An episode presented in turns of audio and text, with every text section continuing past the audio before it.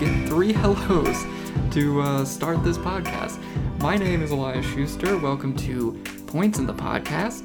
This is the first episode of the show. In case you missed it, I did release a little three minute trailer that kind of introduces myself and explains what I hope this show is about.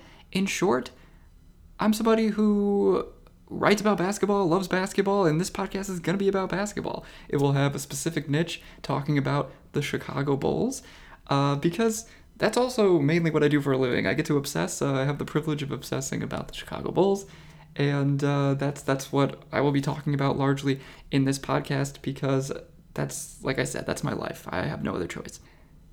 I can't think of a better time though to, to, to, to really start this process just because the 22 22 NBA draft or every year the NBA draft is representative of kind of the new league calendar year, right? It's a uh, week or so before free agency. This though is the real beginning of not only teams adding big name talent and and uh, rebuilding organizations taking a step in the right direction, but honestly more importantly teams that are established in this league using this as an opportunity to improve themselves, whether that be through trying to get a steal of the draft or maybe finding a trade partner. To th- this is kind of when the conversations really heat up. So I'm excited to uh, to kind of start this journey at this point in the NBA calendar. With that said, I'm actually recording this part of the podcast before the NBA draft starts, where roughly, I don't know, four hours away, five hours away from the start of the draft. The reason I wanted to do that is because I thought, what better way to really gain an audience, right, than just showing you how wrong I could be right off the bat? I thought, why not throw out there some things that I think might happen tonight and see if they stick. We'll revisit it uh, right afterward to see how wrong I was, and uh, and we'll go from there. So I don't want this to be long because the second half of this podcast should be a lot better. We'll actually be talking about one, what happened, but two, uh, a close friend of mine is going to be joining me, and he'll be able to give us some great insight, uh, and hopefully I can as well, on what we all just witnessed. But first, before we do that, let me rattle through some predictions I have. First prediction the top three, it'll be what we expect it to be Jabari Smith, Chet Holmgren, Paolo Banchero, and I do think it will be in that order. There has been some late movement, especially on the betting lines with Paolo Banchero, if you haven't seen. I think that might be Orlando doing some gameplay to hopefully convince the Rockets, maybe to trade up to number one, whatever it may be. Number four is where the draft starts. I think I'm not the first one to say that. Everybody has said that. I'm very curious to see what the Kings do. I honestly feel like it's most likely they do trade out of the pick. Uh, with that said, if they stay in it, I actually think they might go after someone like Keegan Murray. I can see him just being he's one of the safest pick, picks of the draft in my opinion. I can see him fitting perhaps alongside Domantas Sabonis and then them being able to shop Harrison Barnes for other assets on the trade market. If they did take Jaden Ivey, I actually would respect it because at the end of the day, he's the best player available. You do have to take the best player available no matter how poor the fit might be on your team. After that, things might be pretty normal up until the late teens. The Wizards and, and the Knicks are when things could get shaken up again. I could see both those teams trying to trade. Uh, whether or not they're smart trades, who knows? But both will probably try to find uh, some sort of veteran asset to add to their team. And same thing with the Hornets. I could easily see them looking to move 13 and 15.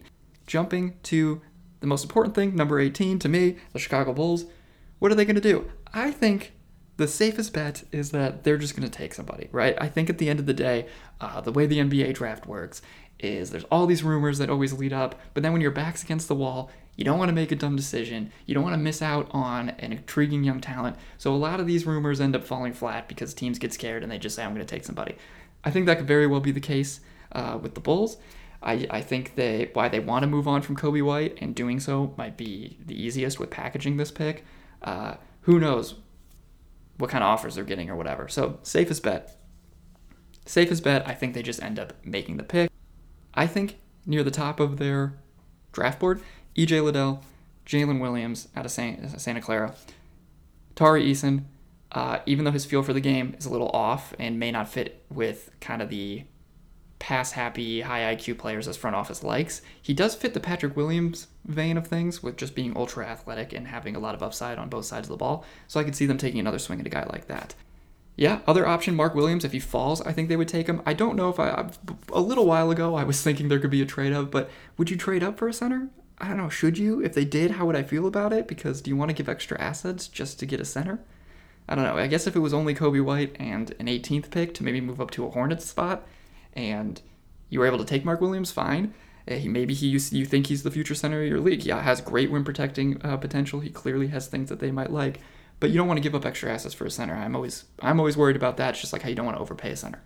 Other than that, I don't really see trade down as a possible scenario. If they do, it would likely be to grab more assets for a bigger trade. I don't think this front office wants to add more youth to this roster. I could be wrong.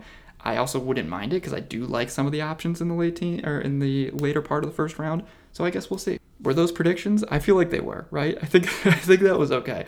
So let's start it off there. Those were just some of my random thoughts. You already know how wrong I was, uh, or how right I was. That would also be good. Good for the brand right away. But we're gonna jump. Now for you, it'll be just a second. For me, it'll be a handful of hours. We're gonna jump over to our post draft conversation. So let's go. Okay. Wow. So that did not go according to plan.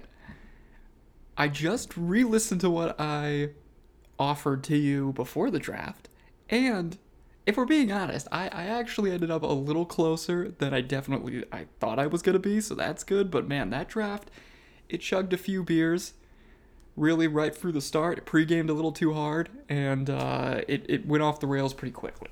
So the biggest news, obviously, and you saw it, the Magic, Orlando Magic, expected to take Jabari Smith for the better part of a month.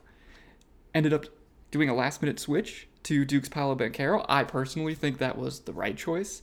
I love Banchero's combination of size and playmaking potential. Uh, he can create a little bit of his own offense. And I don't know, he just seems like the biggest superstar prospect to me in this draft. So I'm there for it. He might not be the highest upside, I guess I should say. So maybe I'll walk that back a little bit. Chet Holmgren at the end of the day probably has the uh, highest upside.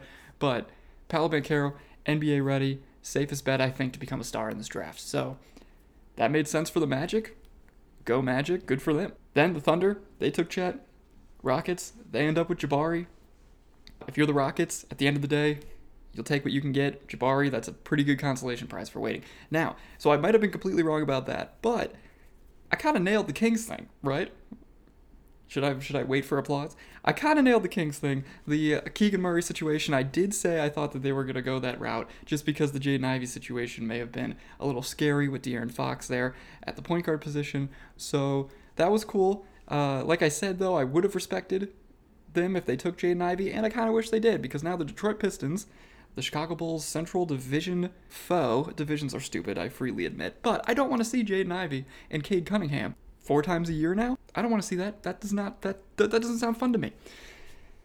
But hey, good for the Pistons, I guess. If if I'm looking if I'm putting on just my basketball fan hat, Cade Cunningham, Jaden Ivey, and then later in the draft they go on to grab Jalen Duren. Uh, Troy Weaver is uh is is killing it over in that front office right now, and uh, I'm jealous of uh, of their youth. From there on, the other thing that I kind of expected was that 11 to 12 range getting a little trade happy, right? We saw the Knicks trade Ousmane Dieng to Oklahoma City. They got a bunch of draft compensation back.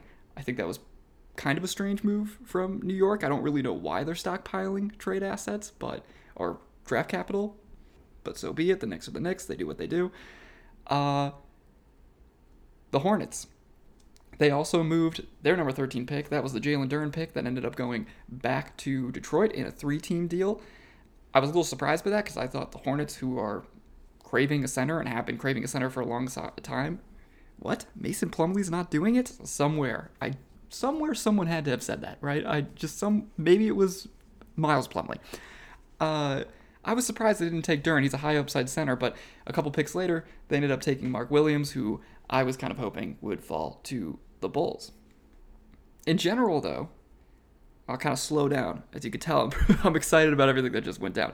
In general, though, I'm kind of surprised this draft did not go according to plan. Not only was there a pretty massive shakeup in terms of where talent ended up landing, obviously Keegan Murray at four, even starting with Banchero going number one, Jalen Williams at number 12. I thought he was going to drop further. I was hoping he'd also be there for the Chicago Bulls. There was just a lot of shifting in the draft board that I don't think we kind of saw coming, which leads me now to the Chicago Bulls at number 18. I'm going to not go too deep into things here because I'm also about to introduce my guest and we'll get far more into it with him and we're going to get far more into everything draft. So uh, we'll touch on a bunch more in just a couple minutes. But with Dalen Terry at number 18, I'm a little upset, not with the pick, but because I wrote several draft profiles before this NBA draft kicked off for the Chicago Bulls. Dalen Terry was next on my list that I didn't get to. I had Terry on that list, and let's see, I'm going to pull it up because I did end up doing some research. I had Dalen Terry on that list, Jake LaRavia, and Patrick Baldwin. Those were the next three players who I was going to discuss as potential targets for the Chicago Bulls, and for whatever reason, I didn't get around to writing it all up because work kicked my butt this week and it was what it was. But Dalen Terry, I'm here for the pick. I can understand that people were a little bit shocked by this pick. And a big reason for that is simply because they don't know who Dalen Terry is. Pac 12 after dark. A lot of people aren't going to be watching it. He wasn't a name that came up also on Arizona. He had an extremely low usage rating. This wasn't a player who was making the highlight plays. That was Benedict Mathurin, who went number six overall to the Pacers. However, Dalen Terry was a foundational and quintessential piece to Arizona's number one seeded NCAA tournament team who had a real shot to win the NCAA tournament. A lot of people had them going that far. And I think that Dalen Terry would have was was a very big piece of that. Not only is he a versatile playmaker, but he's a very high end passer. Uh, he has great two way potential. He makes a lot of sense for this Bulls team. So again, I'll get into way more of that. But just in terms of this, oh, did the Bulls reach for the pick? Blah blah blah. I kind of I don't want to go that far. I think we tend to raise expectations too high around draft time in general, right? We have to keep in perspective what the number 18 pick usually is, which is not a star, someone you hope can be a decent role player, and someone who is, you know, the best available prospect on your board, really. You just kind of have to, to grab that guy. Dalen Terry, I think, was clearly that guy for the Chicago Bulls. And you want to ask, could they have traded down to grab him? I don't know. We don't know what other people's draft boards look like. I'm sure they took calls. What it tells me is they probably took some calls. Maybe there was an offer or two. It wasn't that enticing in terms of what additionally they would get back to moving down to whatever pick they did. But also, maybe they were worried Dalen Terry wasn't going to be there. Other teams were clearly interested. Several mock drafts had him going in the early 20s. So I think they just thought, hey, we're going to grab him.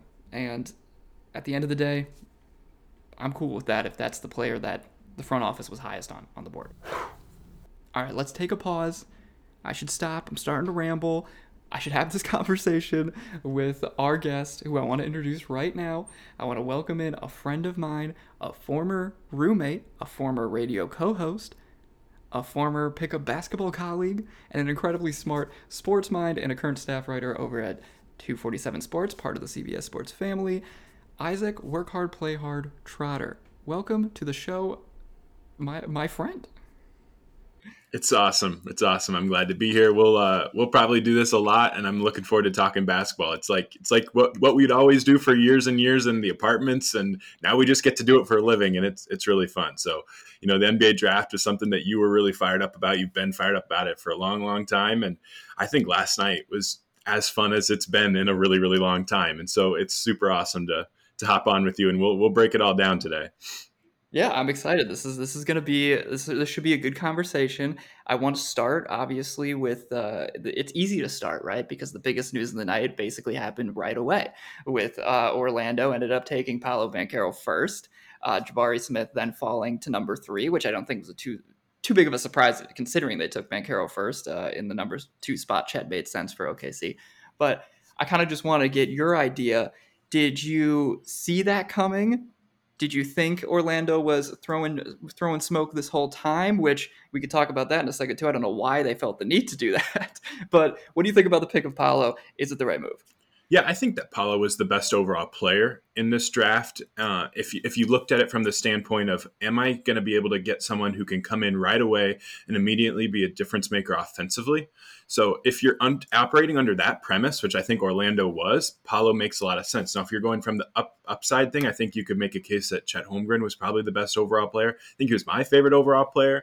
But when that news starts to come and, and starts to happen, and you see what Orlando does. My first thought was, man, Houston can spin this any way they want now that they're at three. That whoever drops them, they're going to be like, oh, well, that's who we wanted all along. We were f- super fine with it and everything. But inwardly, I think they were frustrated. I think they really were because Paolo is a perfect fit for the Rockets. And I think he's a perfect fit for almost every NBA team.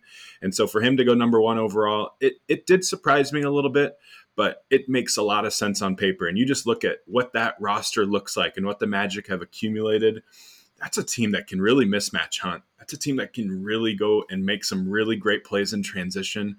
I think they're going to be able to defend to at a really high level. So I'm excited about that team, and I'm just excited to see Paolo there. So I think it was the right decision. But man, ever since that beginning, it's like, man, now you can kind of switch it around, and whoever the Rockets take, they can just spin it however way they want, and they could say, well, we just crushed it here. We got exactly who we wanted, and that might not be the truth in, in when we really know. Yeah, absolutely. I mean, it's one of those situations, right, for Houston where you can easily sit there and say, well, we got the number one player in the draft when it's like, because everyone did expect Jabari to go first. But at the end of the day, that's, that's, that's not the real situation here. And I'm interested if, did you think there w- were trade conversations going on behind the scenes? Because I have to imagine that the Rockets did give a call to Orlando and ask, you know, if you're really doing this, what do you want? And uh, it seemed like the whole time that was the direction that Houston really did want to go. And they were very happy to end up getting Banchero. So I have to imagine there were some trade talks. Yeah, I assume that there were trade talks. But I think at the end of the day, the top three teams, as long as they got one of the top three dudes, I don't think they really cared that much. I think. Uh, I think you could throw Ivey in that mix too as the fourth, pretty much pretty safe you know type of pick here. So I do think that there might have been a lot of trade conversations, but at the end of the day, both all three of these teams that were picking first one through three. If if you throw Chet Holmgren on Orlando, you can make that work. Maybe it's a little bit clunky with Wendell Carter Jr., but it's a little fresh. Eh, you know, but also you don't build your team. You don't build your team uh, with the mindset right now when you had the worst record in the league of what are we going to do with Wendell here? We can't have this guy. It doesn't matter. Fit doesn't matter at all in that situation. So right. yeah, correct. Going. So just having one of those three guys didn't really matter. And I, am glad that they didn't trade. I think that it was really intriguing and fun and made it better and more exciting to have Paolo kind of come out of nowhere and be able to execute a, a smoke screen. I'm excited about the 30 for 30 we get for this in 10 or 15 years. But at the end of the day, I think that at the end, these three teams would have been fine with whichever they took. And I, the thing about Paolo, too, is like when you watch his games, like his ability to create shots for everybody else is unlike what Chet does and unlike what Jabari does. And so I look at him and I go, you know, he's not Zion Williamson, but he can be point Zion, right? You can have point Paolo for Orlando at times. And I think it could be a really interesting thing. And I'm excited to see how that group kind of works together and evolves together and, and what Paolo turns into because he's going to put up some impressive numbers right away. And Orlando, I think, is going to really fall in love with that guy and just who he is as a person really, really quickly. Yeah, I think the way I kind of described it before we hopped on here was that I may not th- see Paolo as the highest upside pick, but I think he probably has the the, the greatest superstar potential. I think that he's and in that and in that case, it's very enticing for Orlando to just kind of if they did switch gears, switch gears and go for that guy because I mean that's what you're looking for with the number one pick in the draft anyway. And with that said, I'm curious to hear what you think why did Orlando feel the need to smokescreen this when you have the number one pick in the draft? I understand that, especially uh, what Jeff Weltman, the the uh, front office leader there in Orlando, he's not somebody who has things leak. He's always been pretty close to the vest. But I just feel like there may have been uh, an unnecessary amount of gamesmanship. At the end of the day, I'm happy it happened. It made the draft interesting. But in my head, I'm just trying to sit there as it was going down. I was like, what was the point of this? Who are you trying to trick? Why are you trying? Maybe you're trying to put pressure on a team like Houston to say, last second, look, we're going to do this. Do you have any big offers? But I have to imagine that it was it was a little bit unnecessary. Yeah, I think it might have been like a situation where they're trying to execute like what the Celtics did with Jayson Tatum and Markelle Fultz and try to get their guy a little bit later. But you're right. I mean, it was a little bit unnecessary. But again, another part of me thinks, you know, this is not a shot at Jabari Smith at all. Like Jabari Smith's a very talented guy. I would not be shocked at all if we find out a little bit later that there was a lot of dissension in that front office about who to pick because the fit with Jabari makes a lot of sense. I mean, who doesn't want a six foot ten guy who can drain threes and can dribble and can get to the rim and can block shots and has elite, elite finishing ability both at the rim and from three? Like, who doesn't want that? And so I, I think we'd be stupid to assume that they were, you know, this was Paolo right away. They might say that, they might preach that. I disagree. I just think that with how much talent there is in this at the top of this draft, it's just too it's just not it's not easy enough to just automatically love one guy so much more than everybody else. Talking about that first trade, that's what ended up just having a domino effect on the rest of this draft. I mean, I think teams were thrown for a loop immediately. I mean, we I guess we all knew those were going to be the top three that ended up coming out of uh, that ended up coming out of there, but I'm just surprised by how much trade talk there was heading into the draft and how much or how little there was. With that said, every year I think we always get caught up in this idea that there's going to be some superstar trade that happens, right? I can't even remember the last time in action. Maybe it was Jimmy Butler for the Bull- the Bulls was the last time like a real star was actually to- tossed somewhere else uh, within that you know lottery pick area. So every year, I think we get a little too overhyped about the potential for all these crazy trades. But I was very surprised just considering how after top three, everything was kind of, yeah, there are tiers, but everything was a little bit fuzzy. I'm surprised by the lack of trade action that we got. Yeah, especially with Ivey at four, and and I think knowing that the Kings are the Kings, right, and that they're going to do what they do, and I, you know, I, I thought that a lot of teams made a lot of sense. Like I, I was expecting, you're not maybe expecting, but I was kind of hoping that the Knicks would get really, really aggressive and try to go up and get four, try to go up and get five, and it didn't work out. And things happened, and you know they. Jalen Brunson, man, you need that money for Jalen. That's exactly right. Which one? They got, you know what I mean? They got so many. so uh, I just think it's going to be a, it's going to be a very interesting. It's going to be an interesting, you know, like the rehash to this, like the how we learn about things differently. The spins that I'm always looking at the spins and how these front offices will attack things differently. And we'll get into the Jaden Ivey stuff, but I think if you had an opportunity to trade up to four to get him and you opted not to do that, I think that could look like a really, really bad move in a couple years. Because Ivey, like we've talked about it before, a little bit before this, but I'm as high on Ivey as anybody. And when you get to watch him up close and personal, you go, ooh, this is different. This looks really different. So if you know, say the Knicks did, and maybe they balked at, at maybe giving up a little bit more to go up to four, I think they could really, really regret that because Ivey looks like a really special talent and a really special person. Yeah, I'm talking about the. We'll go back to Ivey in a second, but you brought up kind of the the spins, right? How how people are reporting things before the draft, and it's always interesting to me. And I think we're we're leaning now too far in the direction of uh, believing mock drafts and this mock draft culture and all that stuff. Because at the end of the day, when we look at, at the actual draft order, I mean, it's not how it's not how we expected it to go. And whether it and, and, yes, again, some of that might be because of what Orlando did or what number four did. But even down the line, when you have somebody like uh, Ousmane Dieng going to the Knicks, or you have uh, you have the Spurs taking Jeremy Sochan all the way at nine. Uh, you have Jalen Williams going high as number 12. I mean, these were all moves that I think drastically shook up each team's trade board, especially because all these mock drafts all of these big boards had these guys or several of those guys let's say let's just pick out jalen williams for example you know he was somebody who people had maybe in the early 20s yeah some people may have had him higher but i would say the consensus was probably that early 20s or maybe the bull around where the bulls were going to pick at number 18 same thing with Sochan. he was a draft riser for sure but and there were some people who thought the spurs could be interested in at number nine but that was still higher than i think the consensus would have had him it would have been that you know one of the last lottery picks so I don't know. I just think I was surprised by that uh, dichotomy between a lot of what we got on big boards and all this stuff to clearly what was being talked about behind the scenes and around the league. Uh, front offices saw this very differently.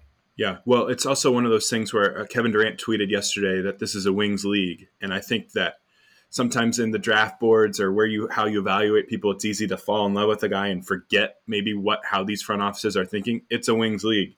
Uh, so you go at Ivey, that's a wing. Benedict Mathurin, wing. Sharpe, wing. Daniels, wing. Sochan, uh, wing. Johnny Davis, wing.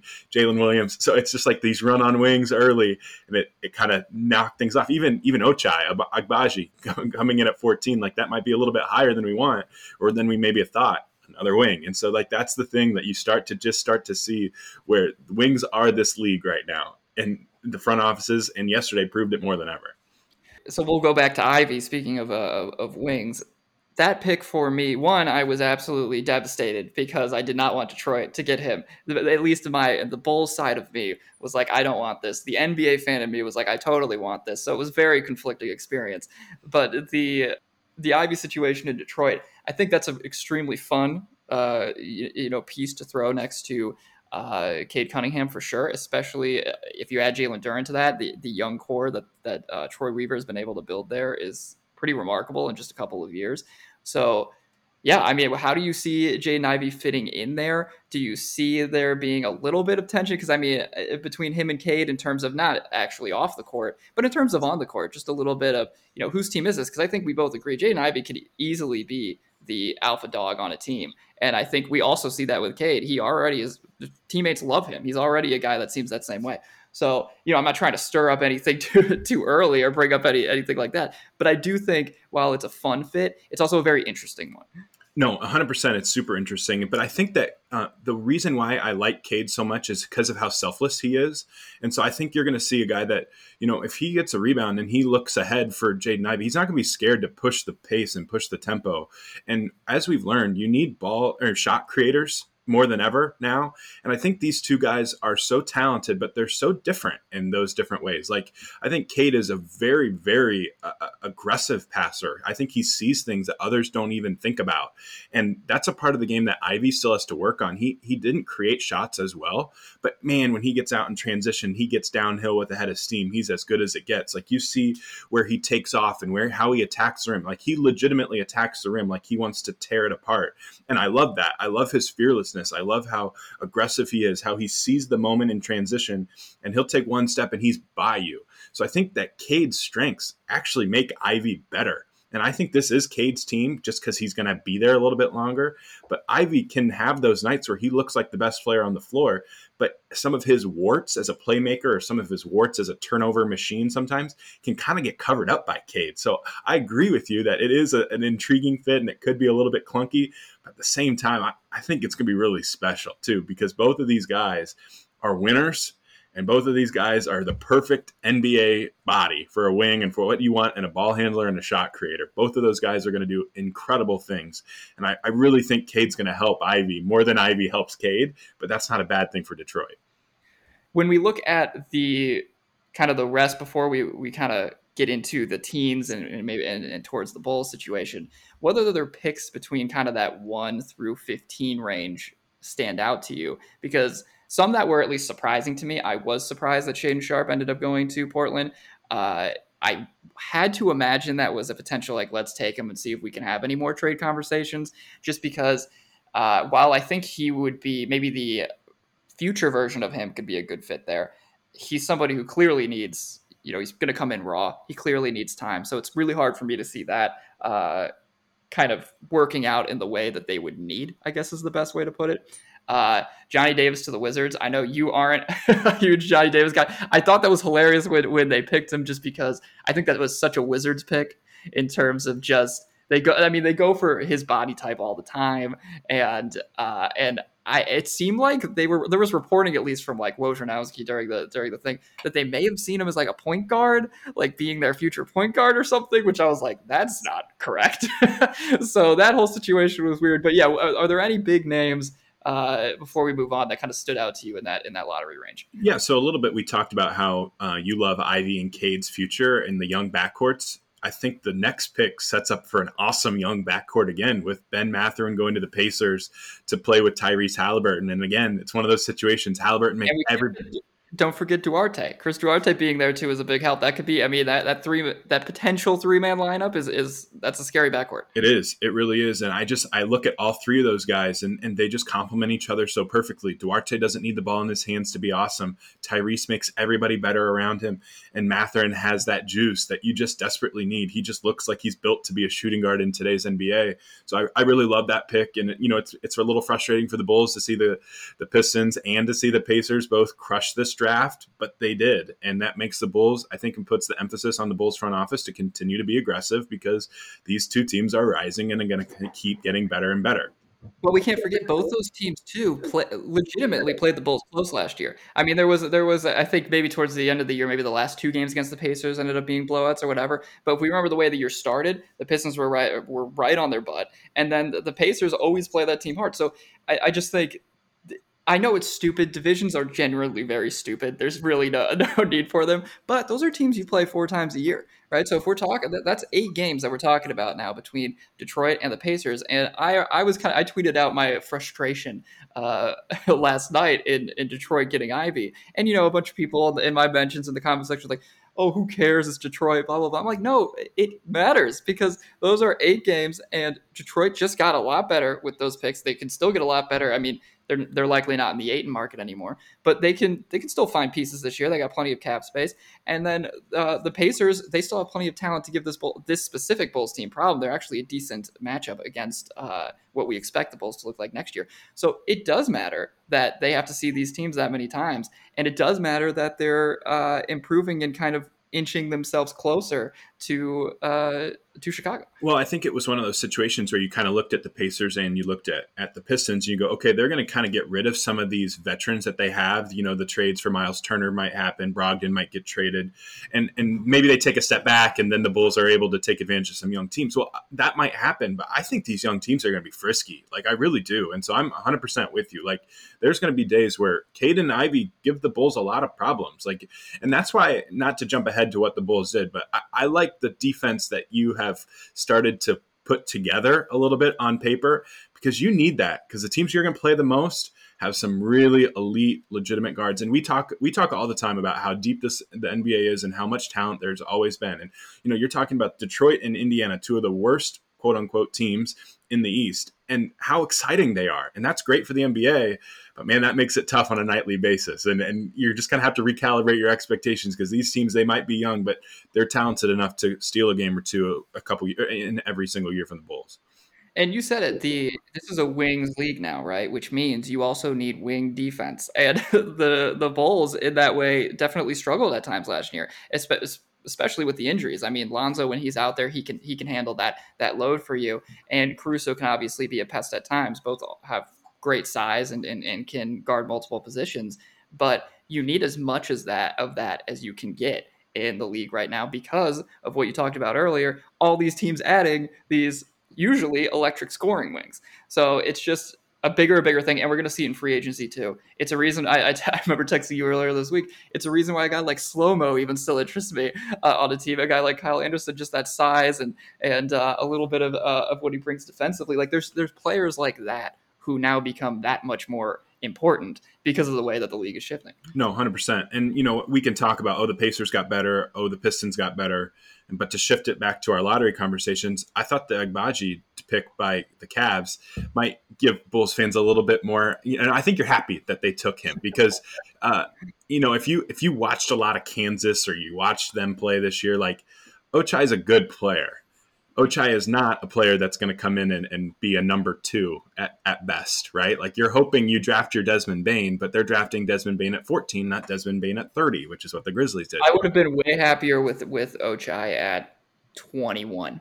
You know that that's that was kind of the area that I felt like he was gonna go, he was gonna go in. I did consider him as an option for the Bulls, mainly just because of the, positional size, but the combination of the three point shooting too. If we're talking about players who can immediately help, he's one of those guys, which I actually think is something that the Cavs may have done to a fault in this pick. Right? Is they're like, well, we took this big step forward next year or last year, and we saw with the Knicks, you could always take a step back again. However, I do think that they're going to be pretty uh, pretty good again but I think they may have gotten a little like, well, we need to make sure that we just take someone who can help us right away and who can play right away. And Ochai can play right away, make no mistake of it. He will fit in. He can slide in. He's he's automatically a catch and shoot threat for you, and uh, and he's he's a decent, good player, but. He's not going to move any kind of needle for you. And I don't think because he's able to play right away, it's going to drastically change anything for them, except that they're getting maybe a cheap, cheaper rotation player. So I think that may have been what their thought process was with that pick, and uh, and it may have been to a fault because I don't think necessarily the the Bulls did that with with their selection. Uh, I mean, there are definitely things with Dalen Terry, and we can talk about it in a second that will immediately translate to the court that they can use. But that was still a you know we're just going to take the best guy on our board.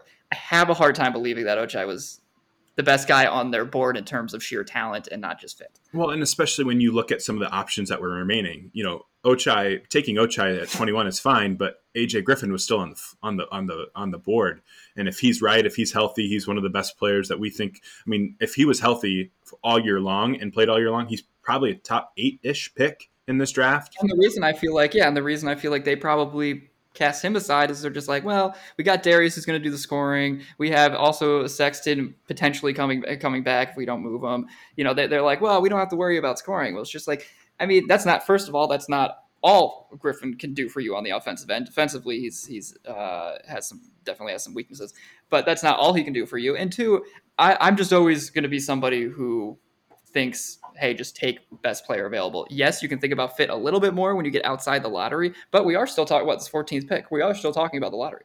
Yeah, no, it's 100% the thing. And I, I'm, I'm just interested by that, and, and we'll see. I, I think if you're looking across like this lottery pick, like if you're looking and saying, okay, who's going to have the best year one impact outside of the top five? Like, it wouldn't shock me if Agbaji has a game. Maybe he starts 65 games next year. Maybe he makes a ton of threes as a catch and shoot guy. But I, just, I don't know if the Bulls are ever going to go into Cleveland and play them and be like, okay, number one on the scouting report tonight is it's time to stop Ochai Agbaji. And that's just not going to happen. It's just never going to be there. And I still have questions about him defensively. I know that, you know, you read some of the scouting reports on him and they they liked some of his defense and he his screen navigation is good and all those things. But if you listen to Bill Self on a daily basis, he he wasn't all that thrilled with Ochai defensively. So that's another piece. Like if you're thinking about the Bulls next year and you're playing the Cavs, that's another guy that LaVine or DeRozan can target and pick and rolls. That's another guy you can switch onto him. And I, I think that it's a situation again where we're just talking like more process versus outcome. Like the outcome, you got yourself a catch and shoot guy, and that's fine. But the process for the Cavs felt a little bit weird, which is maybe a blessing in disguise after what the Pacers and, and the Pistons have done. All right, I think uh, well now we can move on. We should we should just go to it. Let's just let's just go to Dalen Terry. Uh, we were also texting during the draft, and uh, and we sent the. You sent in pretty quick before it happened, or, or I mean, uh, right before it happened, kind of saying like, could it be you know Dalen Terry? That's also an option that you liked, and I think this was a pick. First, I'll say before we get into kind of who he is as a player.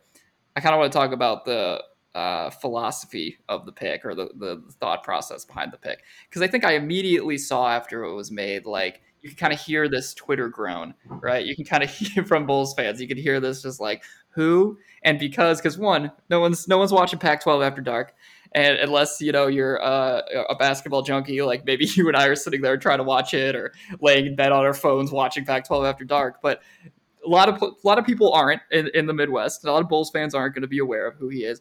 Also, in relation to that, the role he played on the team, even even if he did catch Arizona, right? He's not Bennedict Mathurin. He wasn't the player who was the most flashy, so he's not somebody necessarily who uh, you were going to even recognize all the time during the game. You might say like, "Hey, that guy's flying around. Oh my god, who's like." He will catch your eye in that way, but he's not putting up these big scoring nights. So that's also something. Yeah, he was like if you watch an Arizona game, they'd go, okay, Bennedict Mathurin first, then they go Christian Koloko second, and then they'd go Kerr Kriisa third, the point guard, then they go Azuolas Tubelis fourth. Oh, and then Dalen Terry.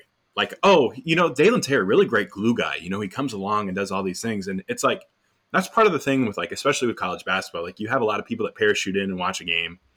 Or you have broadcasters that parachute in and, and broadcast a game. Definitely you, with broadcasters too. and these narratives that come into play off of one game. And it's like if you watch the entire season, you go, Dalen is as important to Arizona as anybody on the floor. I think it's like how yeah, it's it's as if you were. I think the way that I, I the way I kind of described him just initially in a tweet after the draft happened to people is like think about Javonte Green, but a little bit, uh, but bigger and longer, right? So in terms of people saw Javonte Green this year, at least Bulls fans did, as this incredibly active you know, defender, somebody who was just making some highlight plays in transition. He was always somebody who you felt his impact when you were out there, and you felt like he was making the team better, and you just felt like he was working working his butt off. And so that's where that comparison came from, and I think that helped clear it up a little bit. But I'm like, that's kind of who Dalen Terry was. You know, the actual uh, physical parts of their game may not be the exact same. And I did stress that when I brought up the comparison. But in terms of what they bring to your team, and even Alex Caruso, there's elements of an Alex Caruso in there in terms of their energy and, in their hustle. Uh, that's the kind of player we're talking about in terms of what he was for Arizona. And I understand that, you know, you think about a first round pick and, and maybe some people are like, well, that's not the kind of guy that, you know, you can get that guy undrafted or you can get that guy in the second round or whatever. But there's first off, there's more to Dalen Terry than than just that. But two, in this area of this draft, in this 18 range, in this mid first round, players like that, like in Alex Caruso or Javonte Green, like if people knew at the time what they were going to be, or like had a little bit better of idea, they would have gone in that range because this is where you're just hoping to get a solid, good role player, somebody who will be a star in their role. You likely aren't going to get a star in this spot. You can go back and look at any draft around this area You know, there are teams, of course, that get lucky. Somebody in this range could become, you know, an all star one day. But most of the time, that doesn't happen. And your goal is to find somebody who's a star in their role and take the best player available. And in this case, for the Bulls, it appeared like that that was Dalen Terry to them. Yeah, you could argue that uh, getting a role player at 18 is a win like just a win right there. Like that it's maybe not the goal. It's like a that's a winning process if you get a role player at 18 and you know the other thing too with Dalen Terry that we have to talk about is when Kirk Kriisa got injured for Arizona Terry got to play point guard. And when he got to play point guard he turned into a completely different player. And I think that that really excited people when you saw that. You're like, oh, this is not a six foot seven wing that's just going to be a wing and can't handle the ball he's a shot creator. He's a shot distributor. He is able to get in the lane. He can finish at the rim. He can shoot the three. Obviously, you love the defense, and that's probably why he did it. But like as he started, like when he went into the NBA draft process, a lot of people just assumed he was going to go back to school for a third year because he didn't put up those super sexy stats or have like all of the the like um, accolades, or he wasn't that first guy named on Arizona broadcast, right? But if you look into him, it's like, okay, he has the size, he has the shooting, he has everything that you would want. Like, why would he not stay in this draft? And so I think that like at night or at 18, like that was perfect. Like he fits everything of what they were looking for. Yeah, I think that I, I think that he fits the, he fits the bill of what this front office has done in the past. When you look at somebody like Ayo Dosunmu and you look at somebody like uh, Patrick Williams, you know these are players who have elite length, elite positional size, a strong defensive foundation. That's a big thing. Uh, players who kind of are going to start their career succeeding on the defensive end, which normally is the harder thing for players to add. These are guys who kind of already excel in that category. Um, I mean, Ayo, you can you can make a debate about, but he was always somebody who projected to be a pretty good defender, considering uh, his length and just kind of his attitude. And so these are people who can get on the court that way, and then fine tune parts about their offensive game. Both Ayo and Patrick did come in, I would say, with a more um, probably polished shooting game, honestly. You may not think that about Patrick Williams, but he had a really nice mid range jumper. We've seen it come to fruition at the NBA level. His three point shot has been there. So the question, that's been the question with Dalen Terry, is more about his shooting. But there's common threads there between what this front office likes. And also, we've kind of said it, what you're going to get at number 18, right? They recognize that. What are we going to get there? Well, we're probably just going to have to go for the most high upside role player we can find. Who's the best player on our board? Dalen Terry. Well, the other thing too with Ayo is that like Ayo is an elite mid-range shooter who was not as good off of the catch and shoot, and that's why Terry's different. Terry is not an elite mid-range shooter, but he is a much better catch and shoot guy option than Ayo was. So it would not shock me at all if it came down to late game situations where it's either Dalen Terry or Ayo Dosunmu on the floor, where the coaching staff might prefer Terry on the floor for those catch and shoot opportunities for corner threes. Ayo got better at those, but I think Terry's going to be a really, really good catch and shoot three point shooter. You know, he shot 68% at the rim too, which also helps when you're six foot seven. So while Ayo and Terry have like the competitiveness and like the nasty streak where they just want to win, they'll do whatever it takes to win, that might be similar they're different offensively. And I think that Billy Donovan and this coaching staff can get the most out of them in different ways. And, and they're going to play together just fine too. Well, the other thing these players these players share, all of them that they draft, uh, is, but particularly these last two in Dosunmu and Terry, is they're also both pretty solid playmakers. I mean, Terry's far, I would say, coming into the league, far past what Dosunmu can accomplish. But we're talking about smart, high IQ players, guys who have pretty strong court vision. Uh, and and that's another thing that this front office is looking for as they build out a roster that is wholly their own, especially through the draft. They want these kind of guys who have a strong feel for the game, who are going to limit their mistakes. Terry does that pretty darn well. I think at the NBA level, it'll be interesting to see a little bit if he uh, becomes a, a, tad turnover prone because he's a little ambitious with some of the passes that he makes. However, he's also really good at making those passes, and that's something we should touch on uh, right now. And we can kind of get more into the the finer parts of Terry's game. His passing is definitely one of not only the the I would say the best in the one of the best in the draft in terms of just a, a sneaky na- the sneaky nature of it because we didn't really know we didn't see a ton of it at Arizona since he wasn't the most high usage player but his passing is, is borderline it could be borderline elite in terms of his secondary playmaking potential. Agreed. And, you know, I think if you look at this team next year, and, and, let's just be honest, like the Bulls got lucky that DeMar didn't get injured at all. And so as he gets older, there might be times where he doesn't play as many games next year. And so I think about, like, okay, let's assume that DeMar is out. And let's also assume that it's a rotation where Zach LaVine's not on the floor. What does the offense look like and how who's it running through? And I think you could have a situation where you have Ayo, you have LaVine, or you have uh, Lonzo, and you have Terry on the floor together, and the ball's just popping the ball is popping. It's never stuck. You're not bouncing it often. You're not pounding the rock at the top of the key, waiting for something to you know to happen with three seconds left on the shot clock, and you're settling for a fadeaway J. Like I just think that this team is going to be able to be a little different when their stars are off the court, be a little harder to guard when you know the attention goes on to LaVine or go on to De, to Demar, and I just think that this team like it's starting to come together on that offensive side, and you're going to hear all off season, off season. Oh, look at the defense they can play with Lonzo and with Caruso and with Terry and with Ayo and the perimeter defense that you can have, and that's fair and that's 100 percent warranted but I don't think we should just fall asleep on what this could mean offensively and, and for what this offense could look like, not just next year, but in two, three, four, five years as like a very, very ball poppy, always moving, always aggressive, a lot of cutting offenses. Not saying you're the Warriors, but maybe playing a little bit more like the Warriors, where the ball just doesn't stop moving. Well, these are these are all these are all ball movers. Patrick Williams also has a pretty decent playmaking potential. He has had he's flashed some really nice live dribble passing. These are every guy they're trying to add, even a role player like Javonte Green. He's somebody who is quick to get the ball out of his hands. He wants to keep everybody in motion. He wants to keep the, the, the offense moving in the half court, and that's especially what the the Bulls would like to add. And next year is this more because the second half of the season got a little more stagnant. A lot of that was injury based, with Lonzo going down, with Caruso even being hurt, uh, Demar having to do a little bit more of what he does. But we're going to see this offense play a lot different next year if everybody is healthy, because the idea is not to have DeMar just do his thing or have Zach kind of back up and charge towards the basket and try to get to the free throw line. That's not what we initially thought this team would be, and it's not what they want it to be. If you go back and you just watch the first 30 games of the season when Lonzo Ball was healthy, uh, this was one of the best offenses in the league because of the unselfish nature of it, because of how much they move the ball.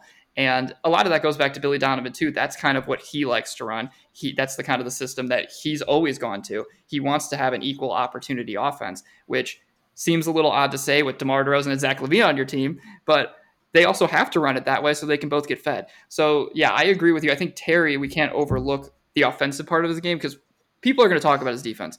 We're going to talk about his defense probably at summer league. We're going to talk about it when the season starts because, and he even said it himself. When he comes into the league, he knows he could probably make an impact defensively, or that's where he's going to have to start, and that's where he wants to focus on is getting on the floor and playing hard defense. But there's parts of his game offensively, other than the shooting, uh, that are going to make a big difference for this team.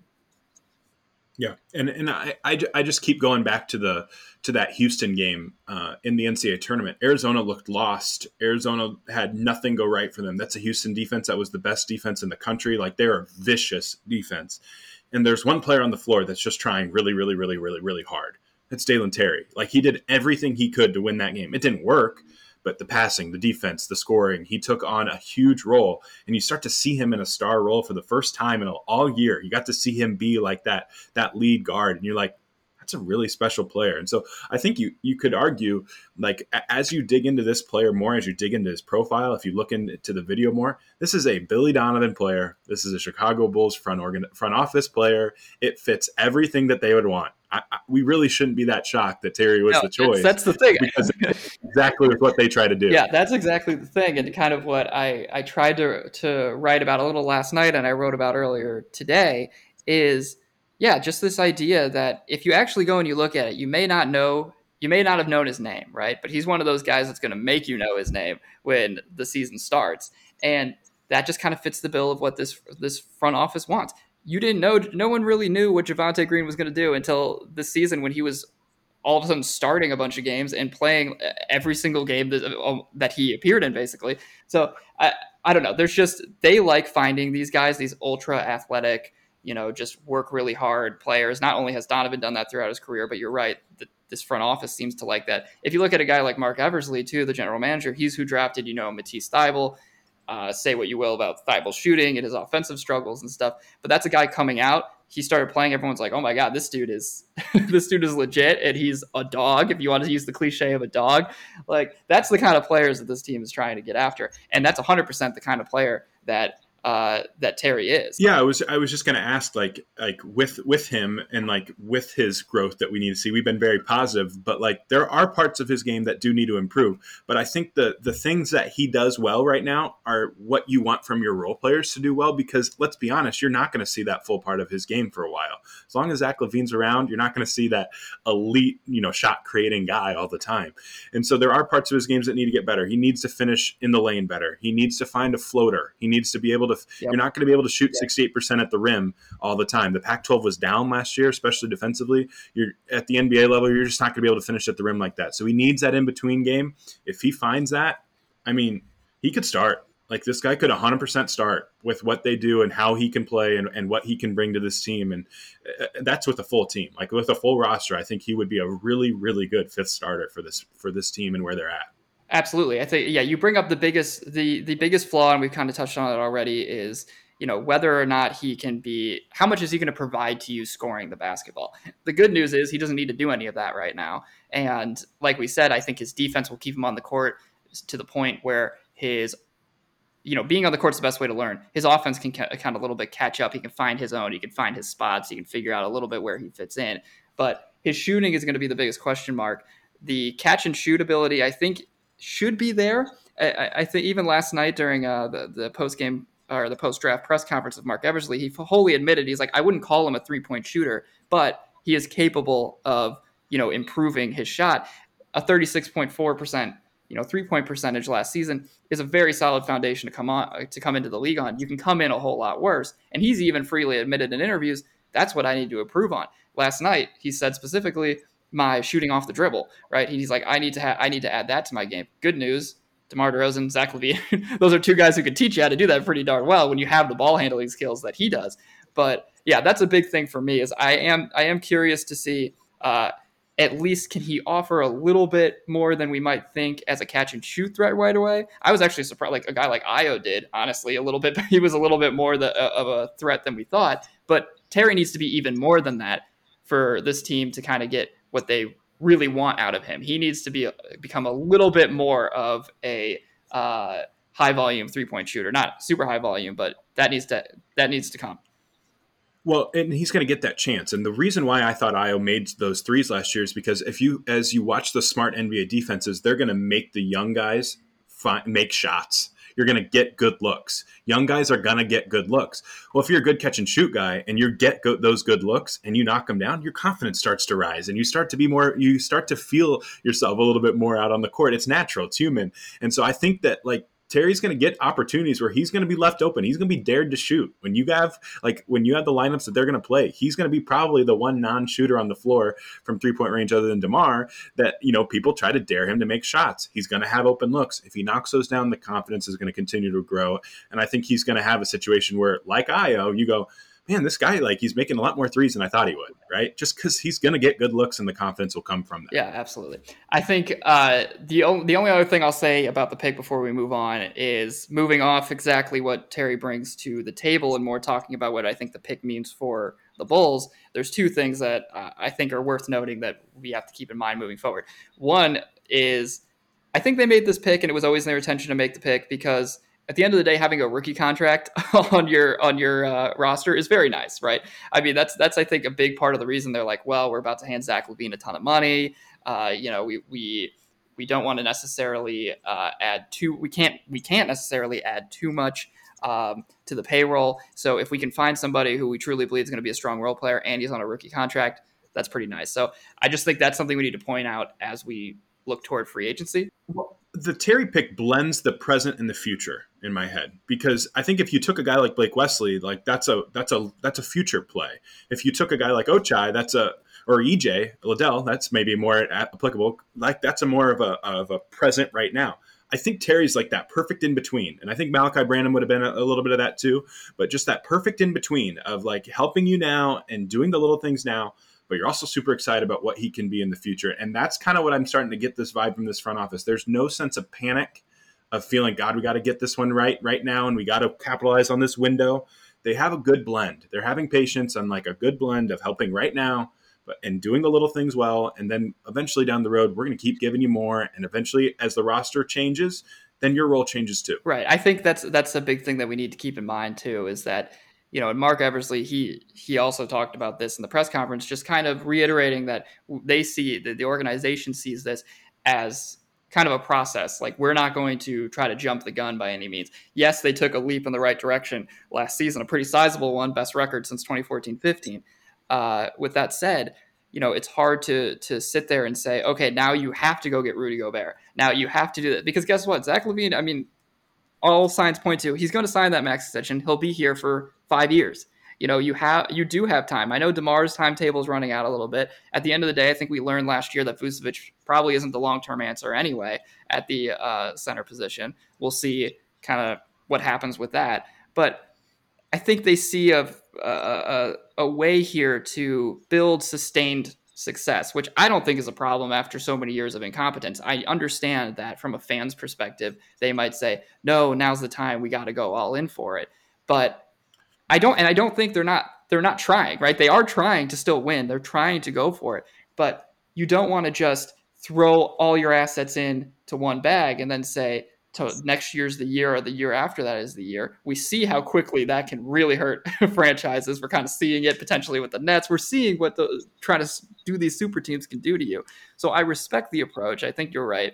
This is an idea of hey, Dalen Terry can help us now, and he has still potential to be even better later on. Same with Patrick Williams. Same with Ayo Dosunmu. We have some youth and we want to make sure that we set ourselves up just in case. And that's what they're using the draft for, just in case we set ourselves up for some sustained success.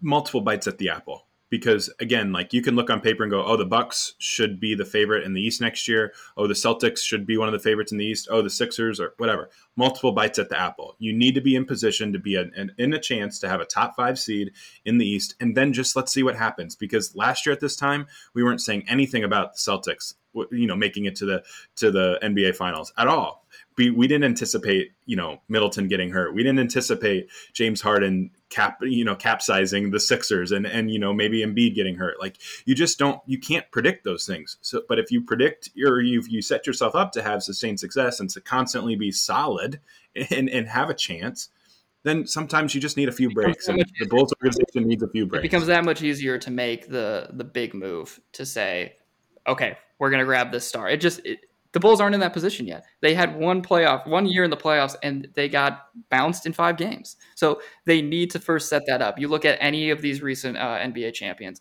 they are all teams who have had sustained success to a, a, certain degree, and that's what it's all about. You have to build that foundation first. So good. I think that's that's a that's a good Dalen Terry chat. Let's though move on. I, I want to do a little more just talk about the draft as a whole. Uh, I wanted to. I told you this beforehand. You should. You, I think you came ready. You did your homework, right? So I want to talk about the best fit pick, the best upside pick, and the best bargain pick uh, in this draft. So let's just start with fit. I want to know who you thought uh, came off the board, and and you're like that makes the most sense. And I know teams draft for best player available. Maybe it still was that at the time, but what what did we feel like was the best fit? Yeah, I, am going to go a little bit lower down the board because obviously Ivey makes the most sense. But I think I think Tari Eason to the Rockets makes a ton of sense when you look at the scope scope of what they've done. They went with two super offensive players in Ty Ty Washington at 28, I think is what they got him, and then they also, of course, got Jabari. Those are two offensive dynamic guys, and they already have one in Jalen Green. But adding Eason to the mix is just a perfect fit because he's so good defensively, and the pieces that they've added, they don't aren't going to require him to go score, right? They just aren't. He's long. He's put up weight room numbers at LSU. Super strong, super athletic, one of the best players in the country, and he came off the bench, and he's going to get to defend. He's get to be that fourth option. Then you let his offense come along. So as soon as that came off, after getting Jabari, and then also seeing what they did with Ty Ty, I'm like, okay, that just makes that makes perfect sense for what they want from him right away and the job for him is so easy. Hey, just go out and play as hard as you can on defense, and we'll live with whatever offense you give us. That's exactly what Tari Eason needed. And it would have been a really rough situation if he went to like 10 like the Wizards, and the Wizards are going, hey, we need you to be our premier wing scorer alongside Kyle Kuzma. Like that would have been a problem he went to the perfect spot with the Rockets, and, and they'll have patience with him and, and get the most out of him. Yeah, you hurt Bulls fans' heart with that for sure. Because I know I know there's at least a there's definitely a Tari Eason's uh, stand club out there somewhere that that really wanted him. I did like him. He was kind of like third on my board for them, but uh, I thought I mean I did and I did think the Bulls would be a decent fit for him. But I think you're right. Houston for a guy like that who still has a lot of question marks. I mean, he is a little he's a little bit older. He's not like the super young raw prospect like a you know like a Blake Wesley or something, but he is uh, somebody who is raw on the offensive end in terms of having a polished game, right? Like he he's a bully ball type guy. He loves to just use his athleticism. But I think that that feel for the game has to catch up a little bit, and Houston's a perfect place to allow that to happen. Um, I think you know the name that I'm going to drop. I've I've texted you about him, and I actually do think the fit is is very nice. Beauchamp, my guy Beauchamp, going to Milwaukee. Honestly, I think that's an awesome place for him because he's one of those guys who is just he talk about starring your role with a guy I think like uh, Dalen Terry. That's what that's what the Bulls are hoping that he can do. I think Beauchamp can star in whatever role he's going to be put in. That dude just cares. That dude just hustles. He has awesome size, awesome length. He rebounds hard. He's uh, somebody whose defense is definitely, uh, I think he's one of the better defenders in this league in terms of his uh, his just general versatility. So Milwaukee adding him made me mad because I I knew that at 24 they were going to get a decent player like already for that roster, but he's someone who's going to play I think a lot for them next year. He he can slide in, he can come off the bench. He can also give you a little bit of offense. The shot isn't there, but you know, he's he's decently smooth, uh, smooth with the ball. He can he, he can finish the heck out, out of the ball at the rim. I mean, he, he's very good finisher at the rim.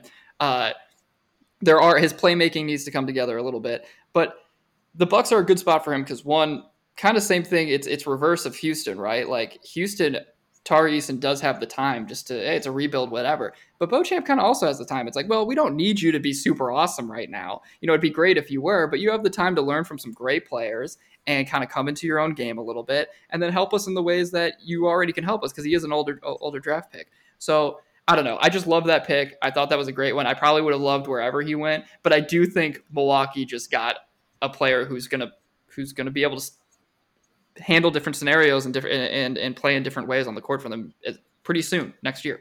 Yeah, yeah I think um, we get sometimes uh, we get a little bit annoying where we go, can this guy play in the playoffs right now for you know 25 minutes a night? And I, I don't like that conversation all the time, and that wouldn't work for Beauchamp. It just wouldn't because with his shooting, you need shooting around Giannis.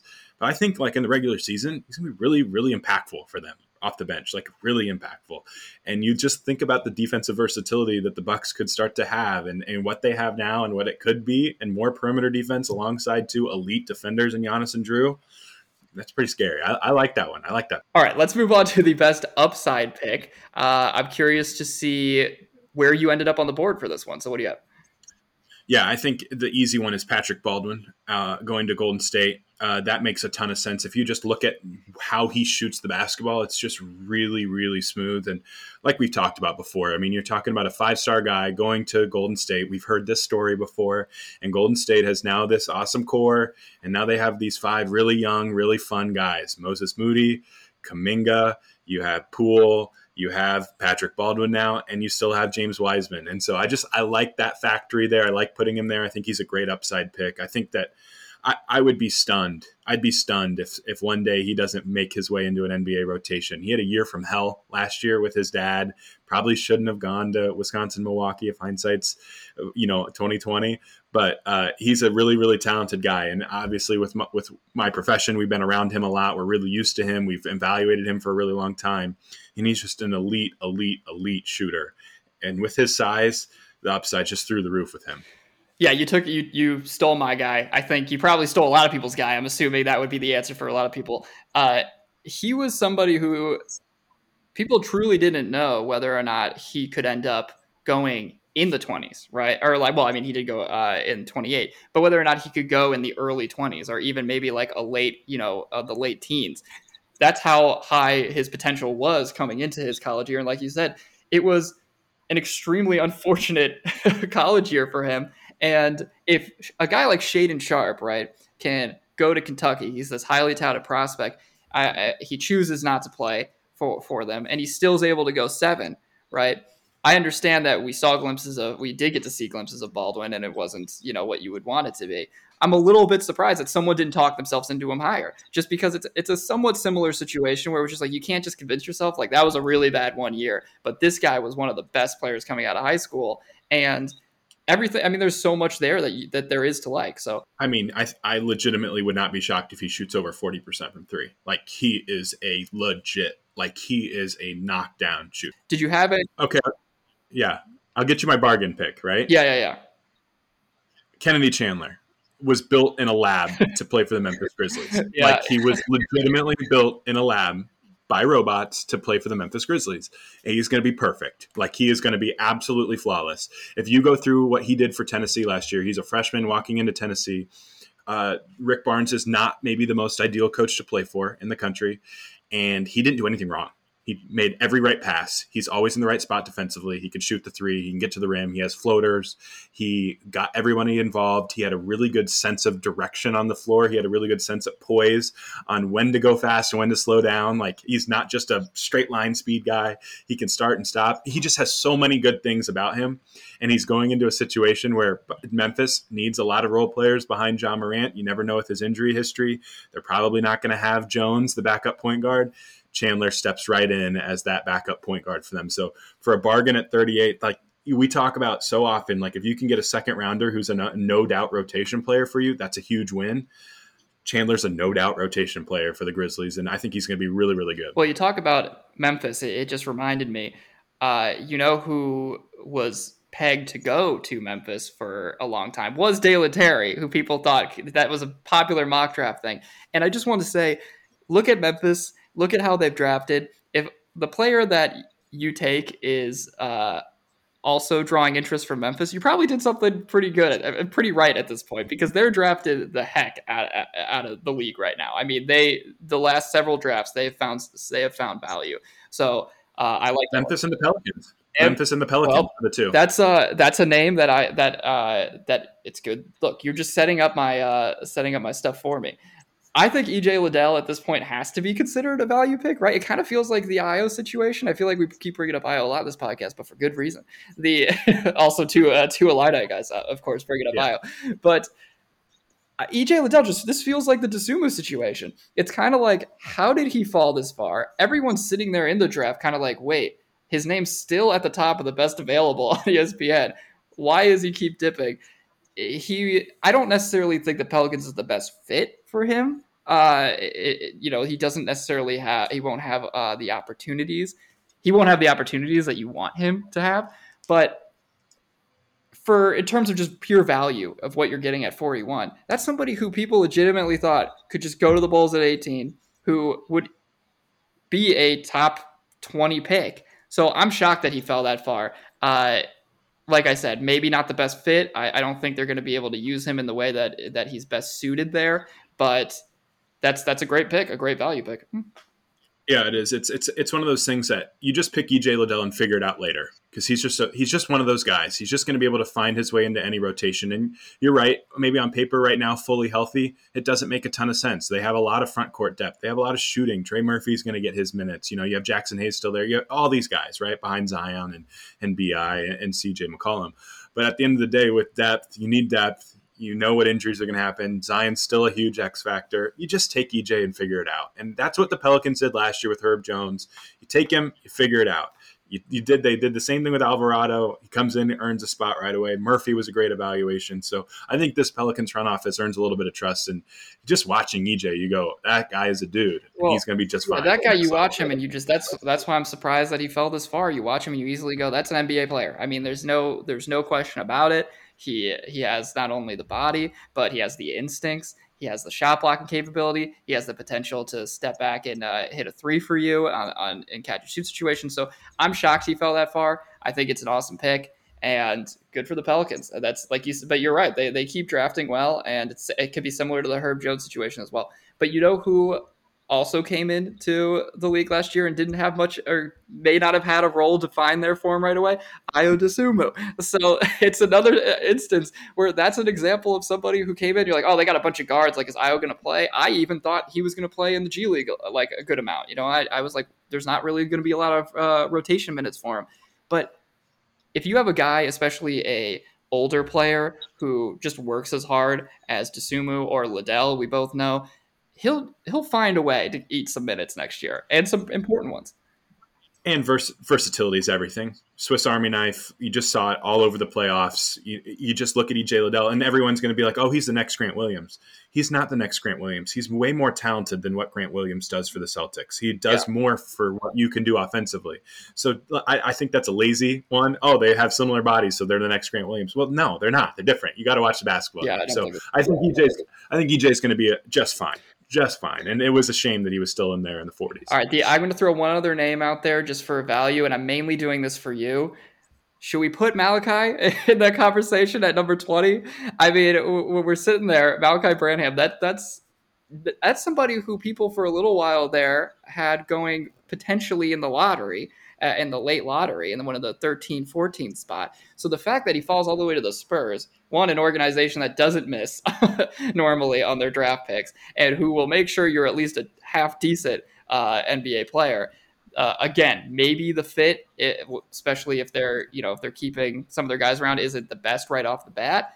But if they're all in on youth and they move and they move some pieces or whatever, which they seem to be right now, uh, it's hard not not to not to like that they ended up with him.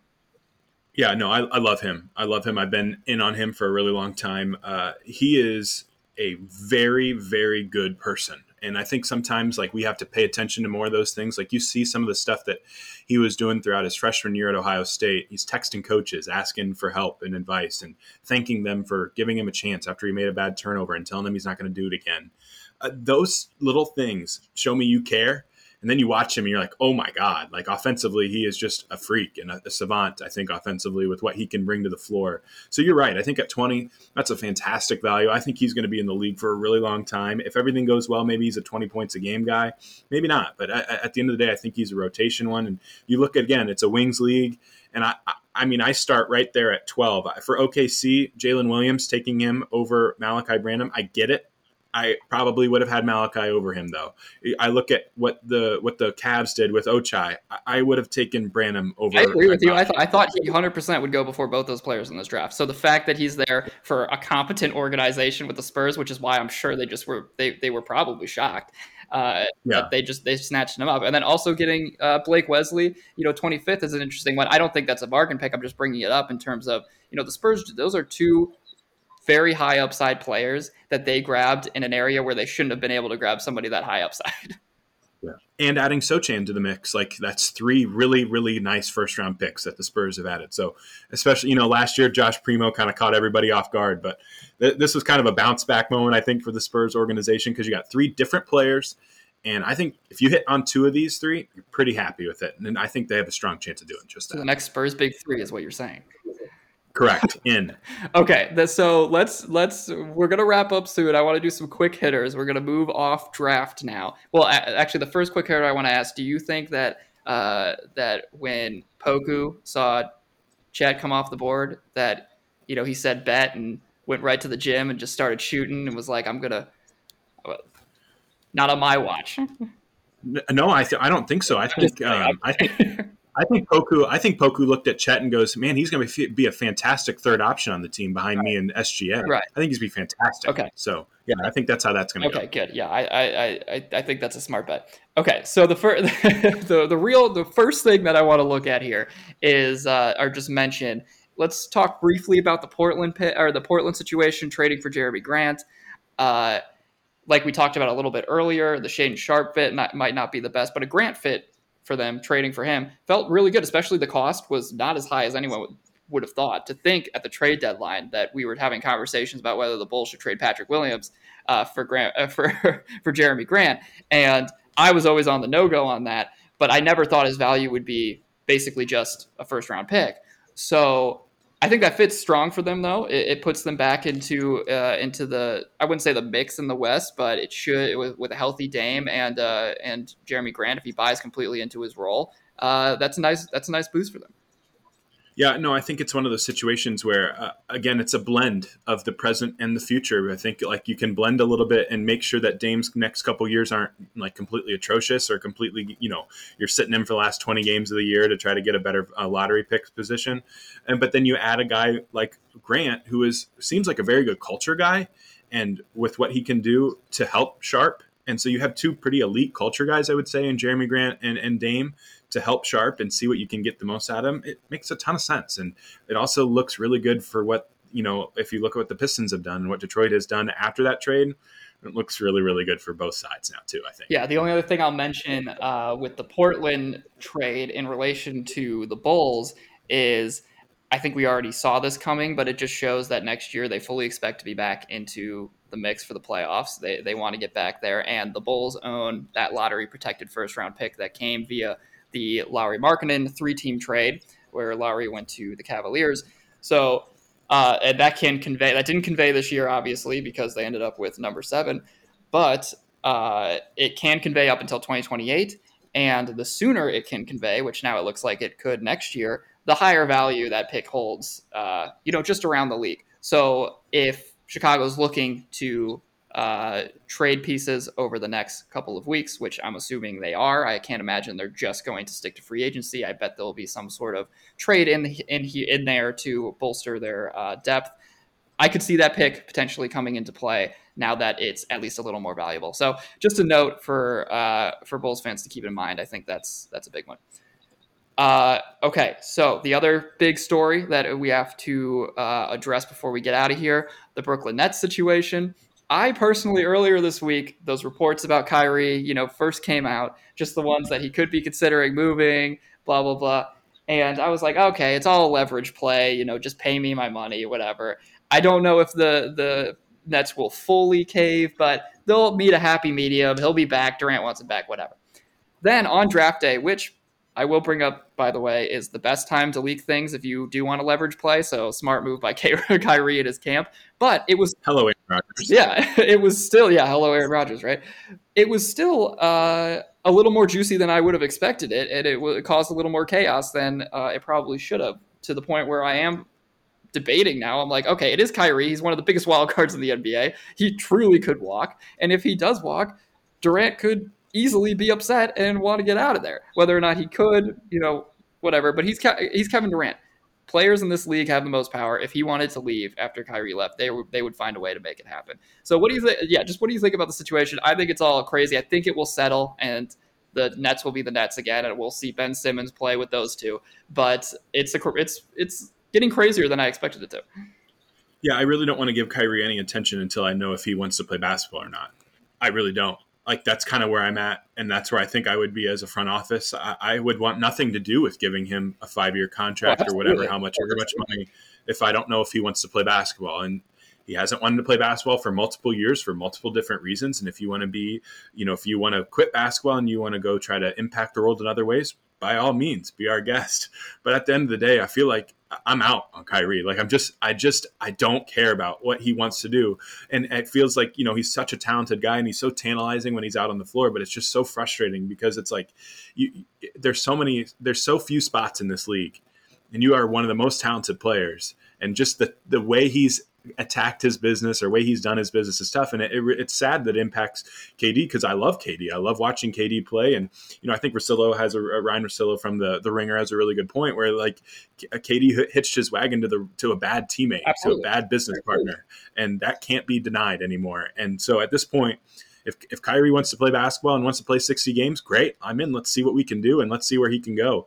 Um, but I, I, think if I was KD, I would start taking a long look at trying to sever those ties a little bit because it could end up hurting him in the long run more than it helps. Yeah, and that's why I bring it up because for me, it's a situation where uh, I 100% agree with you. I don't have any interest in what Kyrie wants to do or where Kyrie wants to go. That's not necessarily something that I, I care about. what I care about more is what is what's the impact is it going to have potentially on Kevin Durant. That's what the, the biggest thing is. Like you said, I love Kevin Durant. I love watching that guy, and also he's easily one of the top three players in the league. So at the end of the day, if this has an impact on him, that has an impact on the entire league.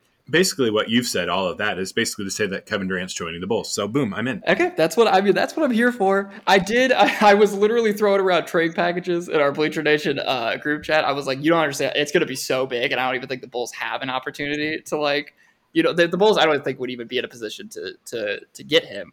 But I don't want. I don't care about your facts right now.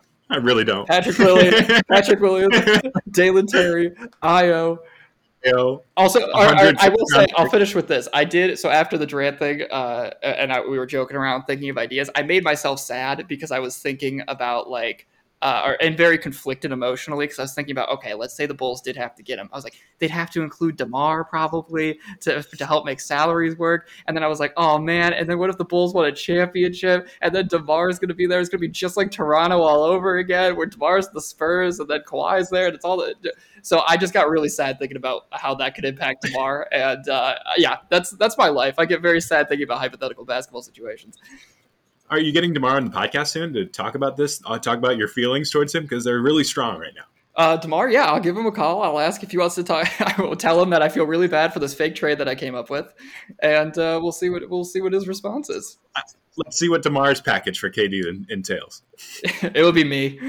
He'll trade. he'll somehow trade. Yeah, he'll somehow trade me, and uh, I don't know how it would work, but I it would. It, I would somehow be involved in the deal a headband uh, headband wielding three point shooting uh, Eli Schuster. Hey, they can use another uh, Seth Curry basically 2.0. They just just call me up. I'll, I'll see what I can do. All right, we're gonna let's wrap it up there. i this was my first uh, first official podcast. So Isaac, I want to thank you for taking the time out of your day to come talk about basketball stuff with me. That's all I could ever want. So I very I very much appreciate it. Anytime, man. Anytime. All right.